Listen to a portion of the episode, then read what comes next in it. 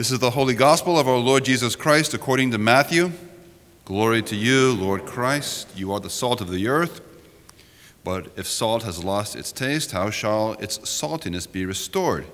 It is no longer good for anything except to be thrown out and trampled under people's feet. You are the light of the world. A city set on a hill cannot be hidden. Nor do people light a lamp and put it under a basket, but on a stand, and it gives light to all the house. In the same way, let your light shine before others, so that they may see your good works and give glory to your Father who is in heaven. This is the gospel of the Lord. Praise to you, Lord Christ. Please join me for a word of prayer. God, take my words and speak through them. Take our minds and think through them. Take our will. Set them on fire for love of your Son, in whose name we pray. Amen. Good morning. Please be seated. And welcome to those who are joining us online as well. We are in a sermon series entitled Shine. We are looking at various ways that uh, God shines, His church shines. Uh, the, the, the passage that inspired that sermon series is actually our preaching passage from this morning. You are the light of the world. Let your light shine before others so that they may see your good deeds and glorify God. I want to make two points from this passage. Uh, point number one you can follow along in some sermon notes in your on page 11. Point number one is that Jesus asserts that Christianity is good for the world. Now, you may think, well, he has a biased opinion about the subject, but I think we'll find that that is in fact the case. Church is good for the world. Point number one. Point number two, the good that the church is for the world is not unqualified. Jesus gives us a couple qualifiers and says, the church is good for the world. Christians are good for the world if and only if they do the following things. We'll see two qualifiers. So, point number one, the church is good for the world. You are the salt of the earth. You are the light of the world. Salt and light are good now. Uh, I've heard a chef say one of the secrets basically, the difference between a good chef and a bad chef is the difference between how much salt they put in something. Salt is good now, and it was especially good then. Uh, salt was one of the few widely available uh, spices, and back then, salt also functioned as a preservative. You're probably aware of this. In the days before refrigeration, meat was packed in salt, fish was packed in salt. Think modern day beef jerky. So it's a way to preserve food. Salt good now, salt was especially good then. Light is good now. We seldom recognize how important light is until we're in a power outage or out somewhere where there's less city lights, less street lights, less uh, headlights, we realize just how dark it gets and how quickly it gets dark. Think of the ancient Near East with probably one little lamp sitting in your house, the only lamp to light up. You would know, there, there, there would be no doubt as to the value of light. Two very good things, two very common things. Uh, one Roman philosopher said, Is there anything better for the world than sunshine and salt? That was from a, a philosopher named Pliny, P L I N Y. So, these are two things that are good for the world. And Jesus says, You are like these things. You are good for the world as well. Christians, like salt, like light, are good for the world. Do you believe it? You'd be excused for having a little crisis of confidence if you were to wonder, gosh, is Christianity really good for the world? We think of the sad events on January 6th, and what made some of those images especially upsetting was the association of some of those rioters with Christian paraphernalia or carrying crosses. I've seen articles, maybe you've seen articles that would equate this to some sort of Christian insurrection. Now, I don't believe that is the case. And any followers of Christ who were acting in violence certainly were not acting as a, a, representation of Christian faith. But you and I could be right to think, gosh, is it? Is Christianity really good? I mean, maybe, maybe the critics are right. Maybe Christianity is just a religion for old, grumpy white guys, like I'm rapidly becoming. Is it good? Yes, says Jesus. Well, Jesus has a vested interest but history also widely, wildly, and widely affirms what Jesus says Christianity is shockingly good for culture. I'm reading a book, so this is going to be a little bit of a book report, uh, a book called Dominion by Tom Holland, who I think is also the actor in Spider Man, different Tom Holland. Um, The book is how the Christian Revolution remade the world. That book, that word revolution is significant because the revolution that Jesus Christ, the changes that Jesus Christ brought were, in fact, a revolution. I want to mention three areas in which Christianity, Jesus, revolutionized the world. And the book is all the more interesting because the author, Tom Holland, describes himself as someone who grew up in the church but doesn't have any real active faith now. In other words, he doesn't have a dog in the fight. He's not arguing for the sake of Christianity. He's just, as a historian, observing the phenomenal impact of Jesus Christ on culture. Three areas Christianity revolutionized the world. Number one, in the use of money. We tend now to think of charity as almost an expected thing. When someone has phenomenal wealth, someone like a Bill Gates, uh, we almost expect that that person would give some of their phenomenal wealth to those less fortunate. Like we celebrate charity as a cultural good. Where did this come from? It did not come from the Greeks and the Romans and the classical cultures. This was a revolution of Christian faith. Basil, one of the early uh, uh, leaders of the church, he was a Cappadocian father, if you want to a nickel word. Uh, so Basil wrote, The bread in your board belongs to the hungry, the cloak in your wardrobe to the naked, the shoes you let rot to the barefoot, the money in your vaults to the destitute. In other words, you search in vain for this idea in the cultures of Rome or classic Greek, for this idea that charity, you have an obligation to give some of your wealth to those who are less fortunate. That is a revolution that came by way of Jesus Christ. Christianity transformed our approach to sex. One Roman philosopher wrote this It is accepted that every master is entitled to use his slave as he desires. And you can put air quotes around the word use. And this is not from sort of the outland, this mainstream. The philosophers you would know, the Socrates, the Aristotles, they wrote things that would just curdle milk. Like things that assumed that the basic approach to sex was might makes right. The Me Too movement of a couple of years ago would have had zero chance of traction in ancient Rome. None. Zippo. Not Me Too, who cares? The idea that a woman, a slave, a boy has dignity over their own body is a result of the revolution brought by Jesus Christ. The idea that your body is a temple, uh, sacred in some ways, is, is not an idea that you find anywhere else other than the revolution caused by Christ. Third area power. Money, sex, and power. You may recognize those as the three things that uh, monastics renounce. Money, sex, and power. Christians revolutionized the approach to power.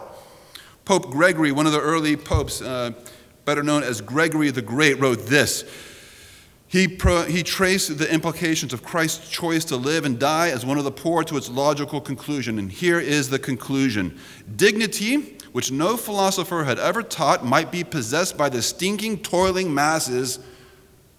And here's his conclusion it was for all. In other words, those in authority did not, could not abuse those without authority, without power, without status. Each had equal dignity. One of the most impactful lines ever written is in our Declaration of Independence. We hold these truths to be self evident that all men, we could expand that, all men, all women are created equal, endowed with certain unalienable rights. Not to take umbrage with one of the most significant lines ever written, I have one correction. These are not self evident. It is not self evident that you and I are created equal. Some are smart, some are not. Some are tall, some are short. Some are fat, some are thin. Some are black, some are white. Some have authority, some have power, some have wealth, some have none. By what basis can anyone say that the President of the United States has, is under the same obligations, subject to the same laws, has the same dignity, the same value as the beggar on the street? They are, uh, it, the, the only thing that is self evident is they, that they are not equal.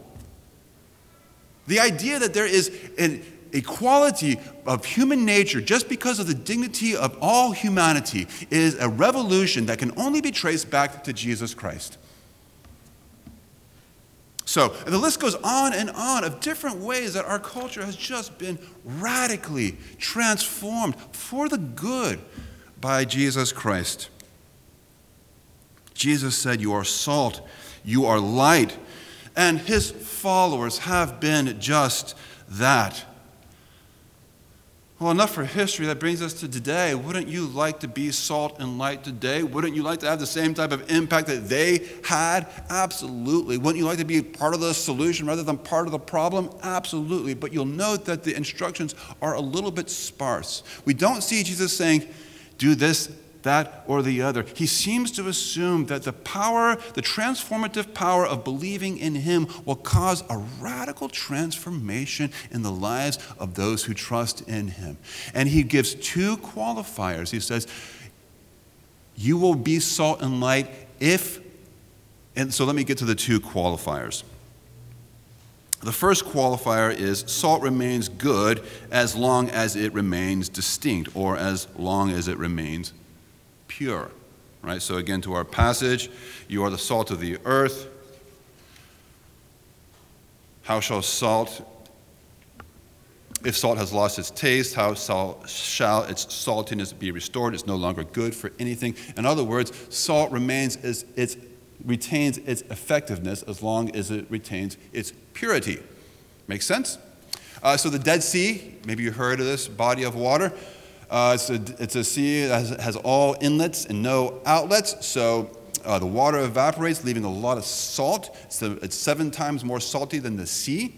Unfortunately, so life can't live there. No life can live there. Unfortunately, the salt is no good either because the salt has been helplessly uh, combined with uh, other chemicals and other impurities. So the salt has lost its saltiness. It is no longer good for anything aside to be used for uh, the path under someone's foot. Maybe Jesus had this in mind when he said, Salt is no good unless it retains its saltiness. So, again, salt is effective as long as it remains distinct and as long as it remains impure. Christians, therefore, are effective as long as Christians retain their distinctiveness, as long as Christian retains their separateness, and that to the degree they do, they will maintain their effectiveness. Jesus Christ is distinct. Christian faith is distinct. Christianity, those who follow him, should be distinct as well. Our positive impact in our neighborhoods, in our places of work, in our society, in our government is contingent upon our distinction from it. Makes sense? The church word for distinct or set apart is the word holy. The effectiveness of the church for the world depends upon the holiness of the church in the world. So that is the first contingency. I mentioned three areas in which the, Jesus revolutionized culture money, sex, and power. And these are three areas among many which we must still retain our distinctiveness. And it is a scandal when church has become or Christians become uh, fall to the ways of the world in their use of money or their inappropriate relationships, when church becomes too wed to politics because Christianity loses its distinctive taste, its distinctive zing. It is no longer good for anything other than to be used as a footpath. What a height to fall from. Here, Jesus says, You are the saviors of the world. But if it loses its distinctiveness, it is nothing more than dust for the road. Second qualifier, you are the light of the world. But again, there is an if, and the implied if, you are the light of the world as long as you remain unhid. A lamp is effective only as it is on a stand and not under a basket. Followers of Christ remain effective as long as they remain unhidden, as long as they are unashamed. And throughout the Bible, there is constant warning, warning from Jesus, from the apostles, to be not be ashamed. If it were not a common temptation for us to be susceptible to the opinions of others, Jesus would not have warned us. Do not be ashamed of me. For when I return, I will be ashamed of you. It's the same thing he says of here. Do not hide your light under a bushel. Christians are not to conceal the truth of who they are. A Christian who hides who they are from the world is no more effective than a light hidden under a basket. Or, as Dietrich Bonhoeffer said, a community of Jesus which seeks to hide itself has ceased to follow him. And so we could summarize these two qualifiers simply by saying this The Christian is effective in their neighborhood, in their place of work. The Christian is effective in the world as long as they retain, remain who they are. You are salt, do not lose your saltiness by compromise. You are light, do not hide your light out of fear. And I find this passage incredibly encouraging. I find it very hopeful to think of the long history of the church and the positive, not perfect, but the positive impact Christian faith has had on culture. And I find it slightly challenging because the impact of the church is not without qualification. It is contingent upon the distinctiveness and the courage of the followers of Christ. I hope you find the same. I hope you are encouraged. I hope you are slightly challenged as well. And I want to conclude with one example of one person who was a shining example of salt and light, someone I've never heard of. And again, I conclude with a reference from the book I began. It's the name Benjamin Lay, wife Sarah Lay. Two Quakers living in 1700s, born in uh, the island of Barbados, in a time when slavery was, of course, just a foregone conclusion. Many people citing passages to uh, justify the practice. Uh, Benjamin, uh, all, among other things, he was uh, afflicted with a, a, a, physical handicap. He had severe scoliosis, was almost a hunchback, so a diminutive man. But he had a firsthand witness of the uh, uh, brutality of slavery when he saw a runaway slave being punished. And he took, it just didn't make sense. The notion that God loved the whole world and that Christians should enslave others was just incongruous to him. And he began to lobby, one of the first, not the first, but one of the first to take a committed stand against uh, the practice. He was uh, unpopular enough in Barbados that he fled. He was a Quaker. He fled up to Philadelphia. And of course, Philadelphia was a haven of, of, of, of Quakers, William Penn. And again, he began his work there for the abolition of, of slavery. And here the story gets good. Keep in mind, I mean, this is a man probably four foot nothing, I mean, short, handicapped. He was invited to address a gathering of friends. That's another word for Quakers. Uh, so at this kind of annual council of the church, he rose to his feet, smoothed out his coat, and he drew a black sword that he'd been concealing in his robes. He approached the podium, and he declared in a resounding voice that the enslavement of Africans was as justifiable in the sight of the Almighty as if I should thrust a sword through their hearts as I do through this book. And prior to the meeting, he had taken his Bible and he had hollowed it out, and he had put a bladder of red juice in the Bible. So, again, back to the story. Holding up a hollowed out Bible in which he had just concealed a bladder of red juice, he ran it through. Juice splattered everywhere. I'm sure everyone thought it was blood. Indignation. And this four foot nothing follower of Christ, salt and light type of guy, slowly shuffled out the door. Well, his work continued, and uh, never did once Lay despair. And 20 years after he had gate crashed the annual assembly of Philadelphia, he lay mortally sick in bed, and he was brought news that a new assembly had, abolished, had voted to abolish the slave trade. And he said, Now I can die in peace. Benjamin Lay succeeded by the time of his death. This is what the author writes. Benjamin Lay had succeeded by the time of his death in 1759 in making the community in which he lived just a little bit more like him. And the author doesn't clarify the pronoun. I wonder the, who he had in mind. Did he make the community more like him, Benjamin Lay, or did he make the community a little bit more like him? I think both are applicable. You are the salt of the earth. You are the light of the world. It has been true in our past. May it be true today. Please rise.